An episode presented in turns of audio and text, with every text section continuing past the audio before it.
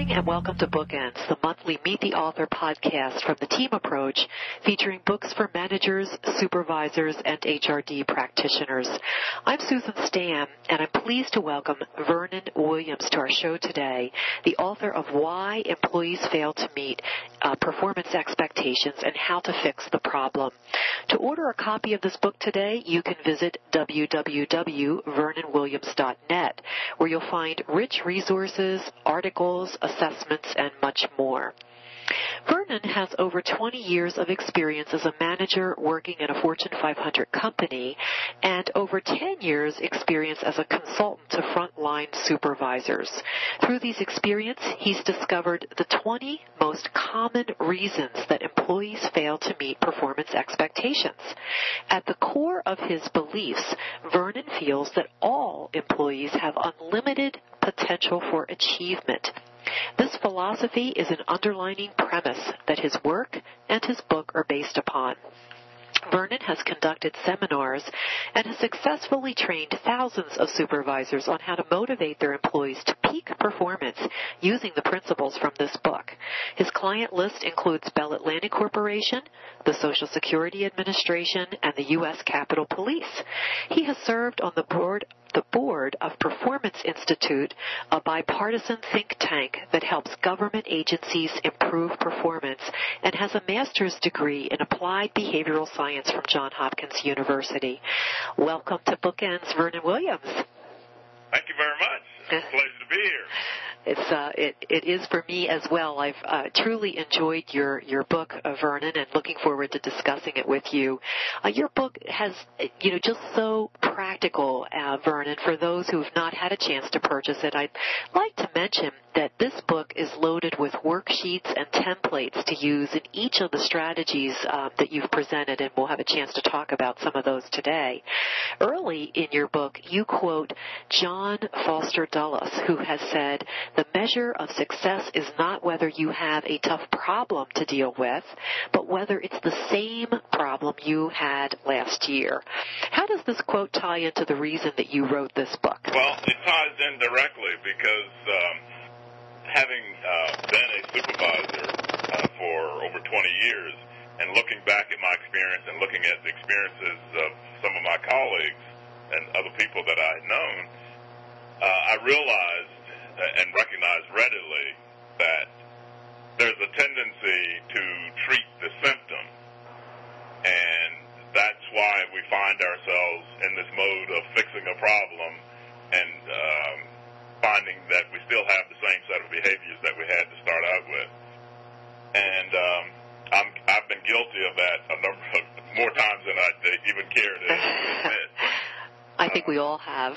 Yeah, just from the standpoint of expediency, we tend to uh, make an observation about uh, an employee's behavior, uh, draw a conclusion, and then implement a plan of action just almost that quickly. Mm-hmm. And and the reality of it is oftentimes um, we find ourselves uh, with the same problem again. And that's where I came to the conclusion that in order to really effectively address performance issues, we needed to get beneath the surface and get to the root cause of the behavior as opposed to just treating the obvious symptoms. It's kind of like going to the doctor and presenting yourself with a headache, and the doctor says, oh, yeah, I know exactly uh, what the problem is. You probably, you've got a sinus infection, give you some antibiotics, and you take that for ten days, and then you're still having the headache. Mm-hmm. uh, that's another example of that. And what I would liken that to is I'd prefer that the doctor would say, oh, you've got a headache. How long have you had the headache? Um, uh, when did it begin? Is it a sharp pain or is it a dull pain? Is it constant or is it intermittent? Uh, let's do some tests. Let's get an M R I. Let's get a brain scan. Let's maybe do an E K G. Let's get some blood work. Let's get a urinalysis. And all those things help to get to the um, to the root cause, and then can take a more um, a direct um, form of uh, action to correct it. And that's kind of like it is with the manager, and that's really what drove me to uh, to write that this book. Uh, this issue of getting to the root cause. Certainly an important thing to do today, um, especially in the times that we're in, I think, uh, Vernon. Uh, you know, we, we can't afford to make mistakes as we're diagnosing problems. We really need to have the correct information. You also mentioned uh, your belief that all employees have unlimited potential for achievement. And I'm going to play devil's advocate with you a little bit here.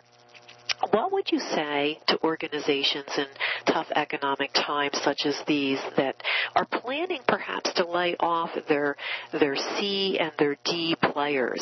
Is this, uh, do you feel, ever an appropriate strategy, and if so, when? Well, first off, let me um, uh, deal with the, the question of if, if this is ever an appropriate strategy. Mm-hmm. uh, I would say there is a time uh, when that is appropriate, when a layoff of the C and D players is appropriate. However, I tend to view that as a last resort, uh, and the reason is because of my belief that you mentioned earlier that all employees have un- unlimited potential.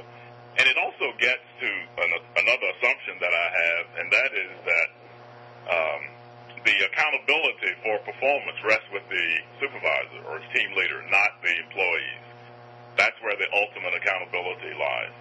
And as such, it's up to the uh, team leader or supervisor to uh, get at the underlying cause or root cause of performance failures. And if you just get a knee-jerk reaction and say, we're going to lay off our C and D players, um, uh, you, you oftentimes find yourself not really dealing with the problem. You just kind of pass it off, and you really haven't gotten into examining why the performance is not what it could be. Um, because I just firmly believe that if given the right set of circumstances, uh, people want to do a good job. That's, that's just my conclusion. And the conclusion is also supported by the fact that studies show that eighty percent of employees say they could perform significantly better if they wanted to. Eighty percent. That's a very, very high number, obviously. Yeah. And so um, it's the team leader or supervisor's job to create the right environment in order to bring out the best in that employee, because, as I said, I do believe that employees want to do a very good job, uh, but oftentimes there are things within the work environment that keeps them from doing that, um, and it's up to the supervisors to get at that. The reality of it is, if you lay off your C and D players for uh, economic times notwithstanding, a lot of times what you find yourself doing is going back through the same process all over again. You hire an employee, and you never really deal with the environmental factors or the human factors that are preventing the person from performing yeah. at a level that they really could perform at. So I'm really fascinated by um, the fact that the overwhelming majority of employees could recognize and, and will uh, acknowledge that they can do better. That's where the focus needs to be, and that takes a lot of effort. Unlike treating the symptoms, it takes a lot of time to get beneath the obvious and, and get at what's really going on. But uh, as an alternative to a layoff, I just think that that's where the focus needs to be. The other practical reason, too, is uh, if you recognize for a moment that people have this potential and can do better if they cho- chose to, how much more uh, of a contribution could they make to the business if you could tap into that that uh, potential? Uh, so you really don't need to be laying off people who could potentially have a huge impact on the survivability of the enterprise. And so that's another reason for not uh, just doing a knee-jerk reaction to laying off people. And I couldn't agree with you more. We often hear from managers and supervisors, you know, that they have employees that are deadwood, and we'll say to them, you know, well, were they deadwood when you hired them, or did you kill them somewhere along the way? And and I wanted to circle back to something you said, um, Uh, Vernon, um, when you were talking about accountability, because when we visited um, to prepare for this uh, conversation, uh, you had shared with me um, how you play and, and uh, you know, kind of egg supervisors and managers on a little bit when you're working with them, and, and you asked them the question about accountability. Would you share some of that with us? Because I thought that was so valuable. If I'm, when I'm doing a workshop, as I often do, um, I will open with the question, has the accountability for the outcome of the team? And I'll draw uh, on an easel um, on a, uh, a line down the middle of a piece of paper, and I'll say on one side supervisor, on the other side employees, and I'll say, okay, there's one hundred percent accountability to be had here in this question of who is ultimately responsible for the outcome. And I'll say to them, in your view, how does that one hundred percent responsibility break down between yourself and your employees? And typically uh, supervisors will say, well, you know, it's fifty fifty. I've got fifty percent responsibility and employees have got got fifty percent responsibility. I'll say, really? Somebody else will say, well, maybe I've got seventy percent and they've got thirty. And, and it kind of works that way. Um, but it's very rare uh, that supervisors will say, which, which is what I think the correct answer is, that I, as a supervisor, am ultimately one hundred percent accountable. Uh, and I'll give them examples of, uh, like the Baltimore Ravens, for example. Last year that Brian Billick was the football coach, the team underperformed, and they fired him. I said, did they fire the fifty-three players on the team? I said, no. Well, they, they fired the coach. Uh, the Washington Wizards recently went through a coaching change. And so I'll, you know, just give examples like that, not just from sports, but also from business. If a company's not performing well, oftentimes they'll remove the C E O. Um, and that's just the, the way it goes. Somebody ultimately has to be accountable. Uh, and by accountable, I mean one hundred percent accountable, not partially accountable. And that's a tough a tough thing for, for supervisors to accept a lot of times, because they, they tend to think that there's some kind of shared accountability. The employees have to do certain things, and the supervisor has to do certain things, which I agree. That's the way it is. But when all is said and done, the supervisor is the one that needs to do whatever it needs needs to be done in order to get the performance where it needs to be. That's not that's not the employee's responsibility. And that gets back to what we talked about before, about the supervisor getting to the root cause, the supervisor knowing the employees well enough to know which buttons to push, because the same uh, tactics don't work for every employee, and, and all that stuff. So, but uh, that's that's my take on it. Supervisors yeah. have ultimate one hundred percent accountability, and if they don't, then you fall into being a victim of the employees. You know, uh, you hear things like, I've got dead wood, which you mentioned. Uh, you know, we could get really better results if we had better employees. And, of course, the bottom line is, um, as the leader of the team, that person is responsible for getting uh, something close to the best out of each employee. Absolutely. I couldn't agree with you more. And that's uh, such a valuable way, the way you position that for folks. In, in, in your chapter two in your book, you discuss the common problem of employees not knowing how to perform duties, and you walk us through eight key steps for addressing this concern. I was wondering if you could discuss step number three um, with us and uh, share why it's so important yet so often missed, and perhaps maybe you ha- even have a story that could uh, help us um, help uh, illustrate this step for us. Yes, um, that step is the supervisor needs to determine. Let's say there's a performance deficiency. The supervisor um, needs to determine if the deficiency is due to a lack of training. And again, this goes back to our um, treating the symptom versus the root cause. Yes. And, um, you can easily assume, and I've been guilty of this, the employee is not performing up to expectations. And you could assume that it's because they don't know how to perform up to expectations, and you send the person to training only to find out that the performance, that the needle uh, on the performance did not move at all. They're still performing at the same level. So um, what I decided is that we need to determine before we send people to training if, in fact, it is a training uh, uh, issue that's causing that. And you can do that by asking the employee, Uh, number one, not assuming that it's a training issue. Uh, number two, asking yourself if you've ever seen the employee perform uh, the duty at the level that you need to have it performed at. Because the assumption here is if the employee can do it once, they can do it again.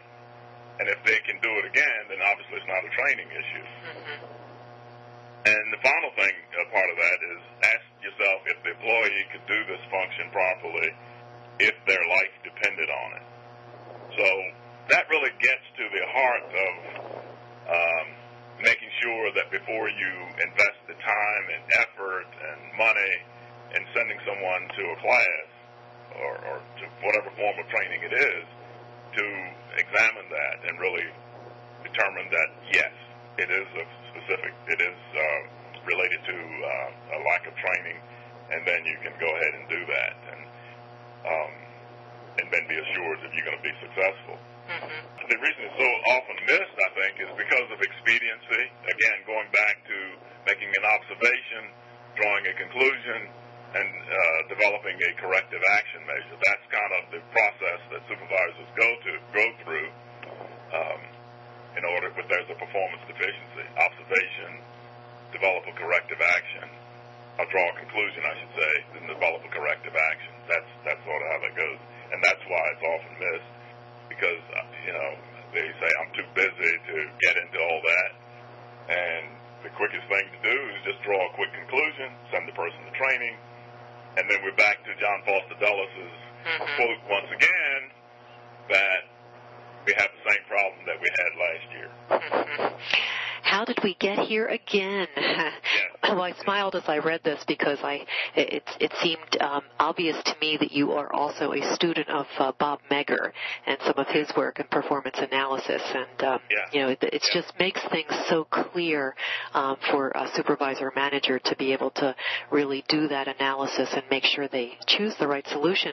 In, in Chapter two, you, um, yeah. you have... Let me, just, let me just tell you a quick uh-huh. story. Please, uh, please. That, that, that. Uh, early on in my career as a supervisor, I had a, a serv- I had I was supervising uh, service representatives, and I had one service rep. Uh, her name was Ellen, and she was making uh, an unacceptable number of order uh, errors when she wrote service orders, and so I was eager to correct this. I said, "Well, Ellen doesn't know how to write service order properly." So I sent her to a two-week service order preparation class only to have Ellen come back and continue to make the same uh, level of errors. And and I concluded then that it wasn't training, so I started to dig further. And it turned out um, Ellen uh, was a very bright woman, had a college degree unlike uh, any of her colleagues, any of her colleagues really. And... Um, She was basically bored, and she just made careless errors, and no amount of training was going to address that.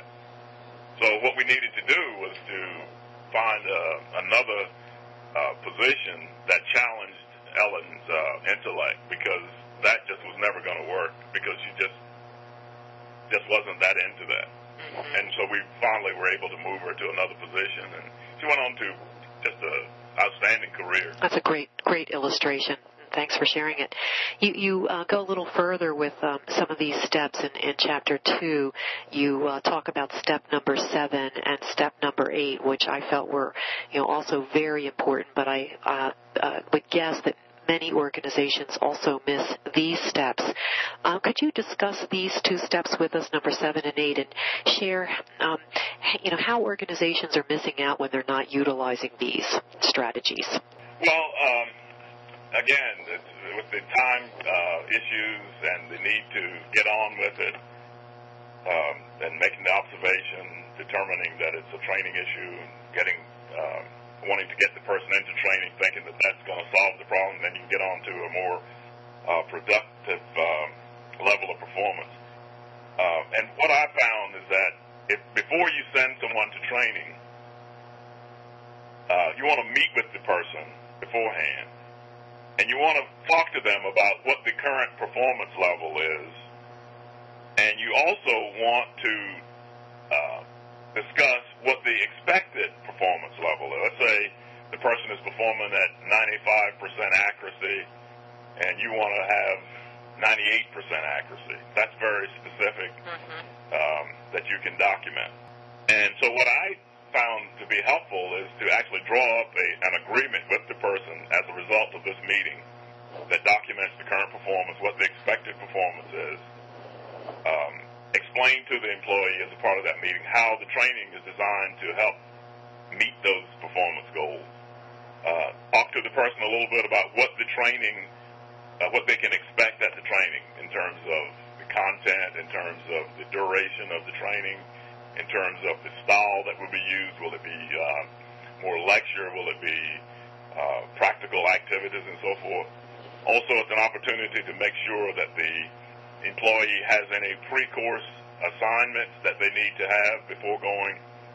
And then finally, and very importantly, identify any obstacles that the employee perceives that he or she will face uh, when they come back to the workplace in trying to implement what uh, has been, what the training has been. Uh, for example, it could be that there's, um, there's a shortage of computers or a shortage of current software or something. That could be an obstacle that you want to get in place or get uh, clarified so that you can correct that, so that um, when the employee comes back, you can begin to have the person apply the things that they learned. So that's, that's kind of step seven, meet with the employees and work out those things. And then uh, step eight is to immediately, immediately after the person returns from training, have another meeting with them, uh, and the purpose is being to get feedback on what they thought of the training. Did they feel like it was helpful? Did they feel like it uh, enabled them to accomplish the things that we had agreed to before the meeting? It's also an opportunity to pro- provide some recognition. Uh, it might uh, be a certificate that the person uh, will receive as a result of having attended this training, in which case you could uh, present that to the person. And most importantly, you want to immediately assign the person a specific duty related to the training that they just completed. Oftentimes somebody will go to a training class, come back, and they won't use it for nine months, and then they will have forgotten it, mm-hmm. and then you ask them to do what you uh, asked them to do, and they, it's just lost. So, so those are steps seven and eight, I think, are very important uh, in terms of making sure you get the maximum uh, bang for your buck when you're talking about training. Just excellent. I just uh, feel very strongly about those those uh, steps as well, uh, Vernon. Uh, not to be confused with the first problem that we discussed today, which was they don't know how to perform. The next problem I'd like to look at is they do not understand how well they should perform their duties. Um, you start off this chapter by suggesting employees do not um, ever plan to perform poorly, and you've talked about this a little bit already, um, or have that as a goal, and I completely agree with that kind of thinking. Do you think that most supervisors agree with you? Uh, why or why not? I think um, my experience has been that most supervisors um, uh, do not agree with that. Um, And one of the things that I I do is um, is I challenge supervisors to examine their assumptions about their employees, because, as you pointed out earlier, we'll hear people saying, a supervisor saying, um, "I've got dead wood." Employees are lazy; they don't want to do a good job. You can't motivate government workers or that kind of thing. And, of course, the reality is that employees do want to do a good job, and it's up to the supervisors to develop the environment to bring out their best. But I, I, I firmly believe that, uh, as I said before, that employees do want to do a good job. And I think one of the one of the reasons uh, that I found and why employees don't uh, perform up to the supervisor's expectations is because uh, – supervisors oftentimes have low expectations of employees. Mm-hmm. So if I'm a supervisor and I really don't expect that you can really do very much, Susan, or I think that you're lazy or not motivated or whatever, then I'm not going to have a very high expectation of you as an employee, and it's going to become a self-fulfilling prophecy. I don't expect much from you. I don't get much from you, and I conclude there I was right. Mm-hmm. And so I think uh, one of the keys is to have supervisors change their expectations, which means they have to change their assumptions about employees and go more along with employees really want to do a good job, because that's just part of the human drive. Nobody wants to fail, and work from that standpoint, and you'll get a better result. I agree, and, and, and this is a perfect uh, lead into the solution that, that you suggest in Chapter three, which is really about setting performance goals. And for many years, um, we've used and taught SMART goals, but you introduce in your book, um, you introduce us to SMARTER goals, which I loved, by the way. Um, could you walk us through these and um, tell us a little bit about how we might be able to upgrade from SMART goals to SMARTER goals? Well, everybody, you know, we're all familiar with the SMART, uh, specific, measurable, achievable, uh, relevant, uh, et cetera. Um, but I added the E R, which is the E is for extra effort. Um, you know, we want to challenge people, and that goes back to the issue of expectations also, because if we expect more, we tend to get more as supervisors. So when we're setting performance standards or performance goals, we don't want to set it so low that it's not challenging. The person can kind of accomplish the goal by just rolling out of bed in the morning. So you want to have them have to put some extra effort into it. You want to have them stretch. And the R uh, is for it should be, the goals should be related to the organization's uh, objectives. Because one of the things I also find repeatedly is and there's a disconnect between what the organization is trying to accomplish and how the employee sees their role in that. In fact, more often than not, they don't see any connection. They don't see any value in what they do. They just say, well, all I do is answer the telephone. All I do is clean the bathroom. All I do is uh, handle benefits questions. All I do is whatever. And, and it's up to the supervisor, I think, to, to make that con- connection of the dots. Let me give you an example. The Social Security Administration has a mission to promote the economic security of the nation's people through compassionate and vigilant leadership in shaping and managing America's Social Security system. That's the mission. That's why the Social Security Administration exists. Mm-hmm. Then the second question that needs to be asked is, what are the organization goals? And let's just say the goal is to reduce the time between Uh, a person makes an application to when they receive their first uh, disability check from forty-five days to thirty days. So that's the organization's goals. And then the third question that needs to be asked is, what product or service does this particular employee on my team uh, produce, and how does it fit in with that? So if you can connect those three, the mission, the organization's goals, and the product or service that the employee is uh, charged with producing, uh, you get a better result every time. And that's what I mean by relating uh, the uh, employee's performance to the organization's goals. Yeah, I would agree. I think um, far too few, far too few employees uh, see the alliance between, you know, their actual task work and and um, you know, those broader goals within the organization. In, in chapter number four, um, you get into poor job fit issues, and I think there's, you know, certainly a lot of these in, in many organizations. And yeah. You provide two great tools to help with this challenge. Can you tell us about these tools and how you would use them? The first tool that I have found to be helpful is what I call a skilled worksheet. And and I started using this, gosh, many years ago. And what I did was just kind of take a sheet of paper uh, and draw uh, three columns or create three columns. In the first column, I would write skills required. And I'd just take one of my employees who was not performing up to expectations, for example, and I'd say, what are the skills that are required in this position that this person is in? That would be the first column. The second column I would create was, how critical are those skills that I just listed in column one? And I would rank those. Just this is very not very scientific, but just, uh-huh. uh, anecdotally I would say, okay, uh, somewhere between zero and ten, um, this skill is uh, three, you know. And then the third column, I would say, how much of this skill does this employee in this position um, possess? mm-hmm. and and just kind of go down each each skill and, and, and do it that way.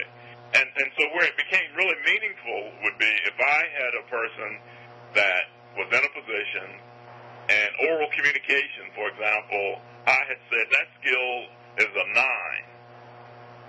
But this person in the position has the skill level of maybe a two or a three. I've obviously got a mismatch there. And so I need to either work to try and bring that person's skill level up or change the skill required, maybe not have that skill, the oral communication be required so much there, or consider moving this person to another position because clearly we've got a mismatch there. And that has just served me so well for so many uh, years, and I've had other people use it, and they just love it, and it works so well for them. Um, but when you've got a skill mismatch, you know, you're just very likely not to get the performance that you want. Mm-hmm. And so you need to take some, some measures there. So that's the one, um, one tool. Mm-hmm. The other tool that I have found uh, to be helpful is to, again, very unscientifically, but to just look at personality types. And if you think about employees that you supervise, uh, you can recognize certain personality types. For example, I call one uh, a technocrat. And so when I'm thinking of of a technocrat, I think of somebody who's uh, driven by the desire to excel, somebody who likes to continue to build skills, somebody who likes to be known as an expert. So when I'm thinking of assigning this person job duties, I want to assign them duties that will allow them to use their technical skills because that's very important to them. I also want to assign them duties that allow them to develop new skills, and I perhaps even want to allow them to specialize in a particular skill area. So that, that kind of process I found just to be helpful in terms of assigning people Uh, duties. Those are a worksheet where you identify the skill required, determine how critical it is, and assess the person in the position for the amount that they possess, and then the personality type, where you take into account that individual's personality and assign duties accordingly. And I mentioned other personality types, the yuppie. This person likes promotion of money. They like to learn skills uh, to climb the career ladder. They like to gain increasing authority.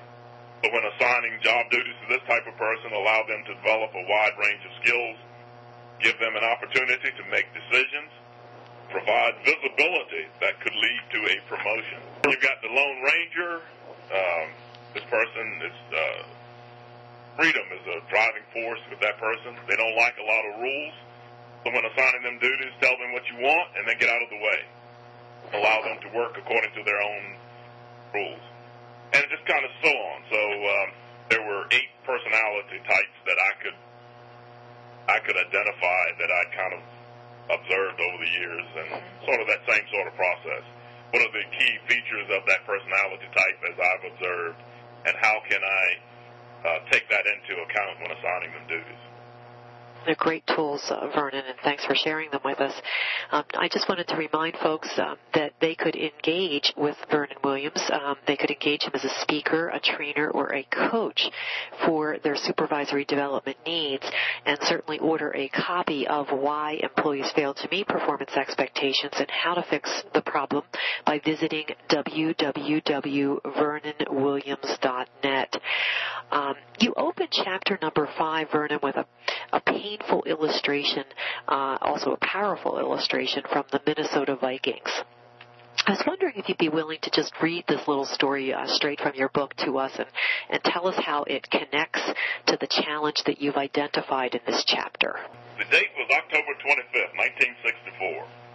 The Minnesota Vikings were playing the San Francisco forty-niners at Kezar Stadium in San Francisco. Jim Marshall, an extremely conscientious player who had never missed a game, was playing defensive end for the Vikings. Early in the game, there was a fumble. Spotting the ball laying on the ground, Jim immediately picked it up. As soon as he did, he became entangled with other players, and he was spun around a couple of times. Finally, he was in the clear, with nothing but green grass in front of him. His arms and legs pumped as he gained speed.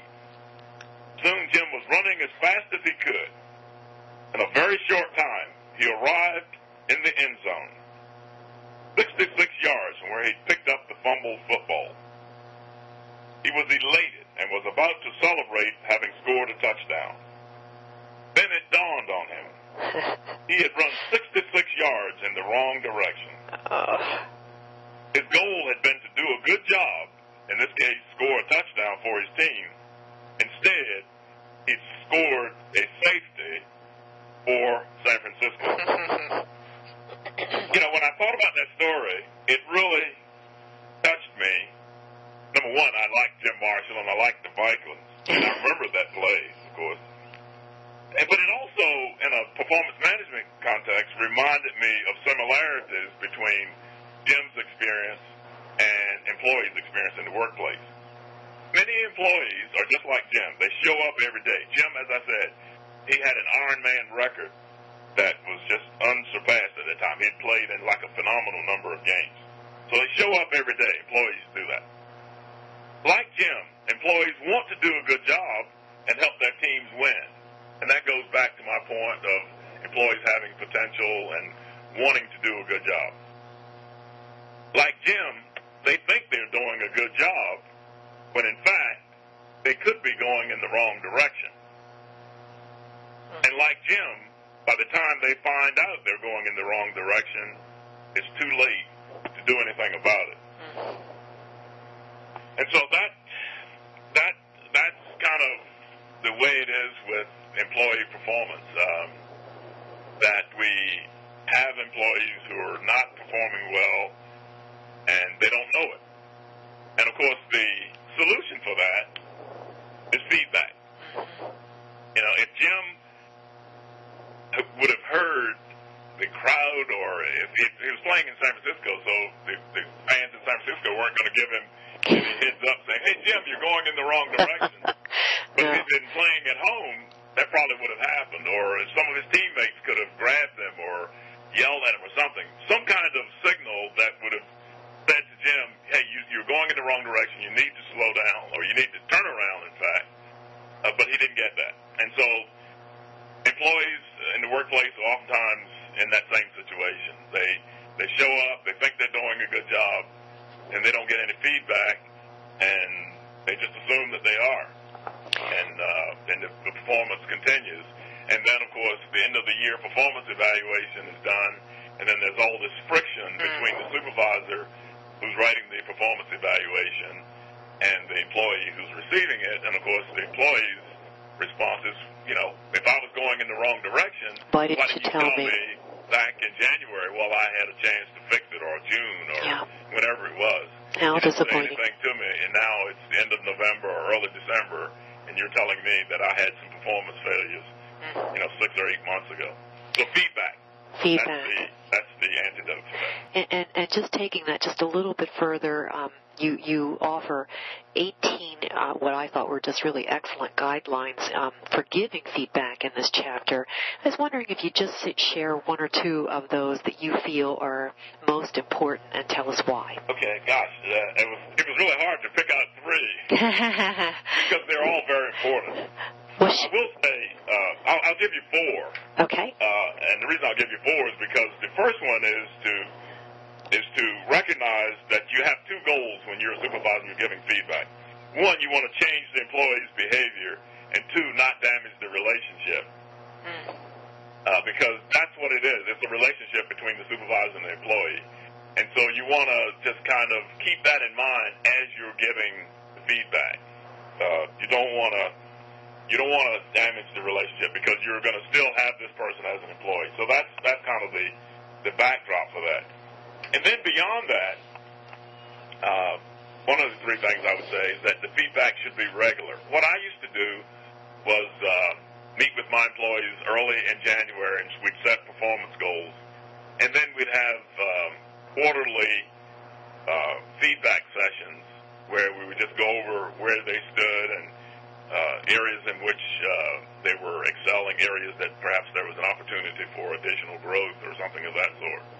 And then beyond that, we'd have, if there was a need, we'd have a conversation even beyond that. So uh, there was ample time uh, for the employees to turn their uh, performance around because we were getting the ongoing feedback. And the other thing, of course, was by setting goals that are measurable, the employees oftentimes knew what their performance was, or they always knew what their performance was, because there wasn't a lot of subjective things like doing a better job and being a team player and uh, being with being on step with the program and those kinds of things. It was ninety-eight percent this, complete this, complete this by end of business, or that kind of thing. It's very clear, very measurable. So regular feedback uh, is very important. And uh, another one is to describe the specific results that you want, and not just stop there, but why it's important that you get that. Because, again, employees often think, well, all I do is just answer the telephone. I don't know why that's important. I don't know why it's important that I need to get it on the first ring, or I don't know why I need to complete my benefit uh, questionnaire uh, so the, uh, by five o'clock on a business day or whatever. So describe in specific results what you want, ninety-eight percent, by the close of business or what have you, and also why it's important that you want that, because that's going to have a, a bearing uh, down the road, and that gets back to what we talked about, about the, the mission, the organization goals, and why this particular product or service fits into that, or how it fits into that. So people always perform better when they understand not just the what, but the why. And then finally, relate accomplishing what you want as a supervisor to something that the employee wants. And I would use an example like, Susan, you know, here's what I want and here's why. Now, if you deliver that and perform that way, that's going to enable you to develop the skills that are necessary for you to apply for the position as a computer analyst, which is one of the goals that you've stated that you wanted to do. So what I'm doing there is not just talking about what I want, which supervisors uh, typically do a lot of times. I need you to do this, I need you to do that. And, of course, all of us operate from a notion of what's in it for me. So by explaining how what you want is also going to help the employee get what he or she wants um, is very helpful. I think those are some great guidelines. Thanks for sharing them, Vernon. Um, recognition has always seemed to me to be the low-hanging fruit that I think can address so many issues in one clean sweep. Yet um, so many team leaders seem to miss this opportunity altogether. And I wondered, um, you know, what your thoughts were about that. Why, why does that happen? And do you feel that organizations may have a culture that either supports or opposes the use of recognition?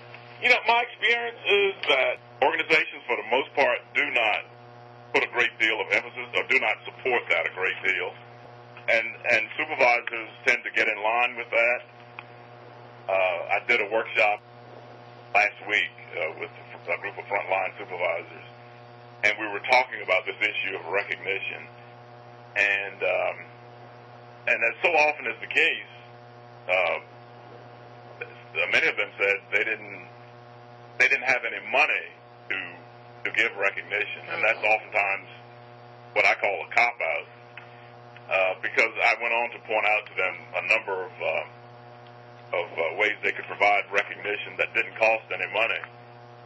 And um, but I, I think the organization uh, misses a great opportunity to really drive this point home and hold supervisors uh, accountable for making the recognition, because at the core, all of us, the number one drive or the number one need that people have is the need to feel appreciated, and recognition enables them to be appreciated. So, um, you know, I talked to them about doing some simple things like mailing a personal thank you note to the employee's home, getting a senior executive to stop by the office and say thank you.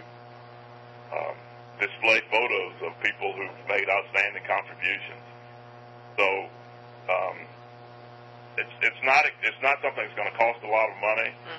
Um, it is something that has a huge payoff. And uh, I have supervisors who tell me they don't do a lot of supervision because they don't believe it's important. Well, we know that's not true. They also say they're too busy. Yeah. Uh, it's not my job. I'm here to fix problems. And, of course, as I mentioned before, they'll say, we don't have any money in the budget for that. Mm-hmm. So very important, and I think organizations can do a much better job of holding supervisors' feet to the fire and holding them accountable for doing that. I completely agree. You um, also uh, provide forty different ideas for recognition, um, and I was wondering if you might be able to um, provide a Reader's Digest edition of a couple of your favorites from this wonderful list. Yeah, uh, and I kind of touched on a couple of those, uh, having an executive say thank you. Just saying thank you, just saying nice job. Um, that's that's so powerful, you know. Um, and one of my favorites um, is to call an employee into your office just to say thank you. Don't conduct any other business, don't have any other discussion, because I'll guarantee you if, if, if you tell one of your employees you want to see him, the first thought they're going to have is, uh-oh, what did I do? Because I never get called into the boss's office unless I've messed up. So if you call them in and just say, you know, I just want to thank you for the way you handled that project last week, and they'll look at you like, okay, and they're waiting for the other shoe to drop. Uh, and just say, no, that's all. That's, that's nothing else. Uh, so that's powerful. Yes, it is. You introduce us in Chapter seven to some barriers in the workplace that impact performance. Can you highlight your best practices for working through workplace barriers to performance? Well, first off, recognize that there are barriers. Um, the tendency sometimes is to assume that it's a bad employee, and that's why the performance isn't what it ought to be. But oftentimes there's a, there's a legitimate barrier that's preventing the person from, from achieving the Uh, goals that are necessary. I'll tell you a quick story. Um, uh, I had this uh, manager who had a um, secretary who was just outstanding, was always on point, always met the requirements, and um, her performance began to deteriorate. She was not available at her desk a lot. He would go to look for her, and she was not there. And he began to just become very disenchanted with her performance. Well, long story short, it turns out that she was doing, um, in addition to answering the telephone, filing, and uh, stuff like that, she was making copies, and sometimes she'd have to go to another floor to make these copies. Hmm. Well, whereas before she'd been able to go up to the other floor and make the copies, get right back to the desk and be there to greet visitors, answer the phone, and so forth. Well, other people had found out about this copying machine, and so instead of just running up and making the copies, she now had to wait in line, which kept her away from her position. And again, upon further investigation, that's what was determined to be the cause there. So he bought a simple desktop copier and put it in the work area. She didn't have to go up and make the copies. Her performance got back to where it was. Everybody was happy. Uh, looking at barriers, um, there are several, there are three things we need to make sure we do. One, examine the inputs into the group. What work is coming in, and what barriers are there Uh, associated with that, such as what's the source of information? When the information comes in, is it complete?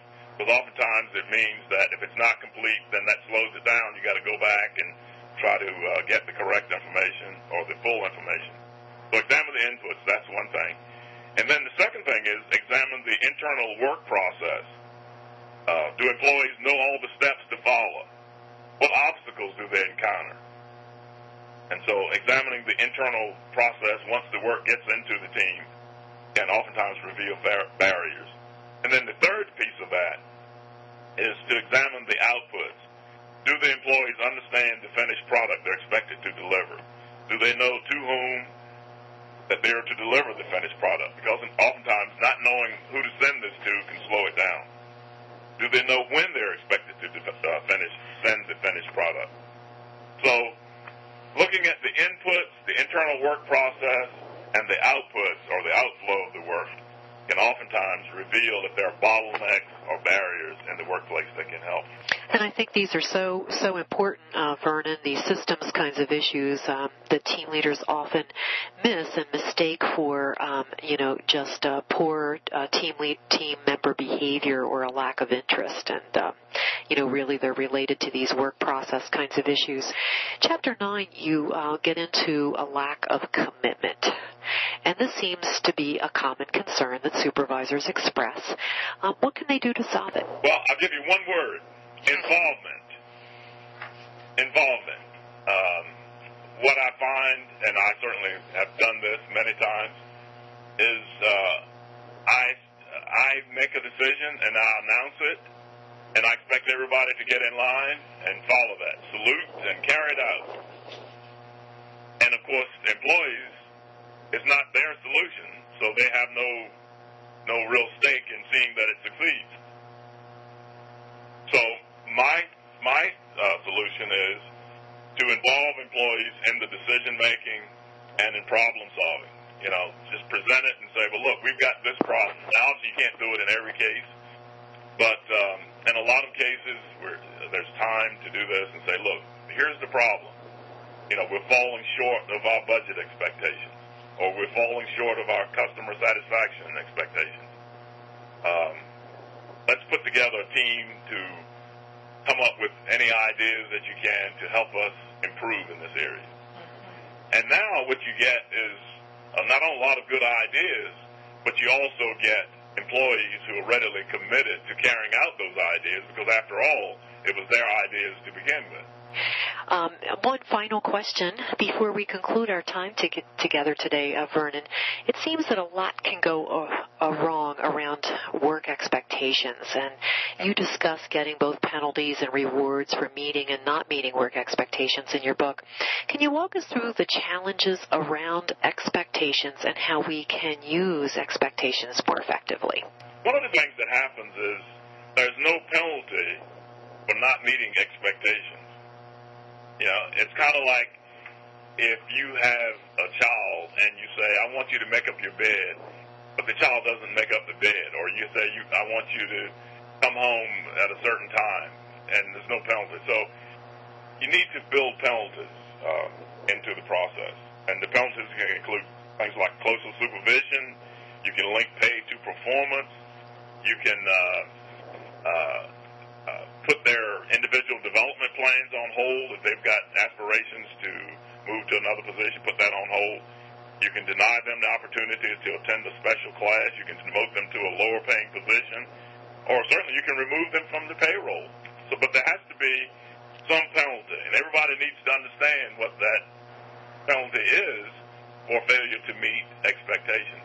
And also, I found it to be very helpful when you're setting goals, Um, as a part of the goal-setting process, that you uh, include not just uh, uh, include consequences as a part of the goal-setting process.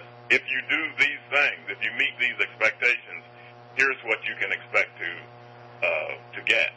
If you do not, then you can expect to get this. So everybody's clear on on what the rewards and what the penalties are. The other thing around expectations, oftentimes employees are rewarded for not meeting expectations. I'll tell you a quick story. Um, as a supervisor, his name was Bob. Bob supervised uh, technicians. They had a statewide area that they covered. The technicians um, were acting like self-employed individuals. They drove their truck home at night. They would get up in the morning. Instead of going to a central location, they would drive their truck to the work site. Their orders would be faxed over to them, and they would do their work that way. Mm-hmm. The rule was no overtime, um, but invariably around two to three o'clock, one of the technicians would call Bob and say, Bob, I'm tied up on this job. Um, I need to, if I can wrap it up if you'll authorize me to work uh, a couple hours overtime.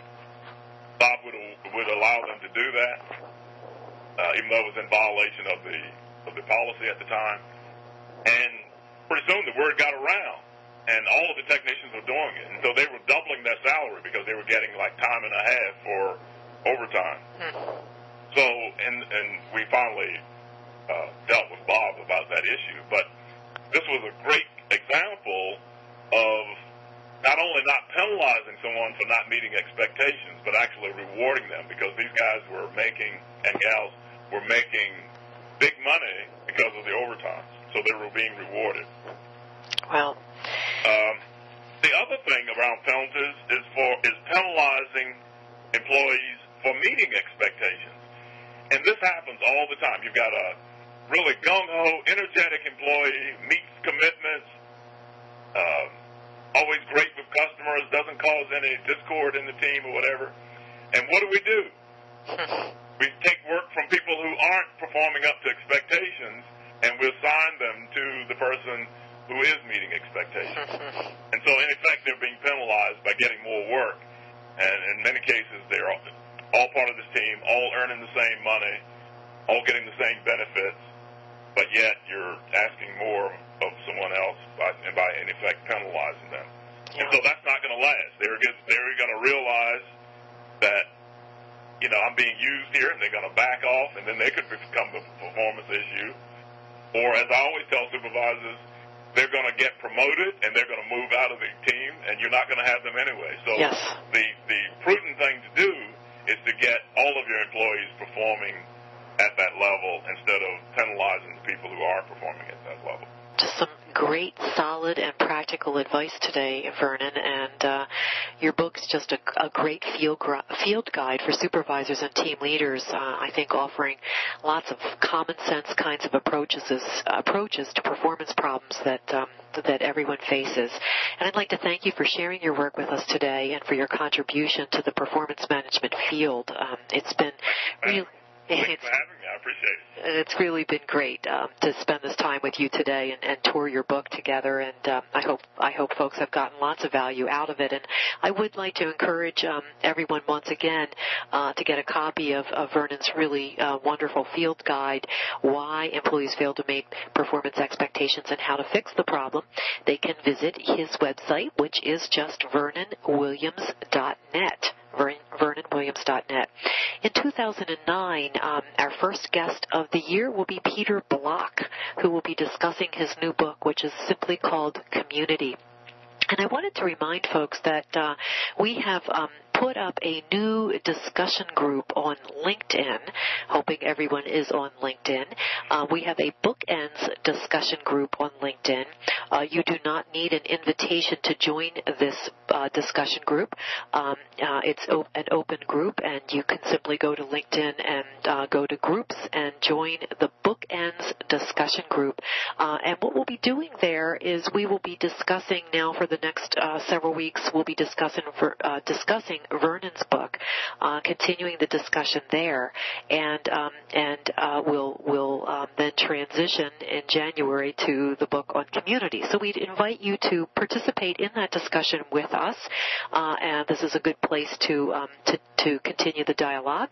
And um, if you um, are are wondering how to be in the know about future Bookends events, you can go to team approach dot com and sign up for our notifications under the Bookends button on our website today. Uh, this is a place where you'll also find archive recordings from all of our previous Bookends sessions. So once again, we want to thank uh, you, Vernon, for your, your time and um, your talent today. Thanks for sharing with us. Thank you for having me. Bye-bye now. Bye-bye.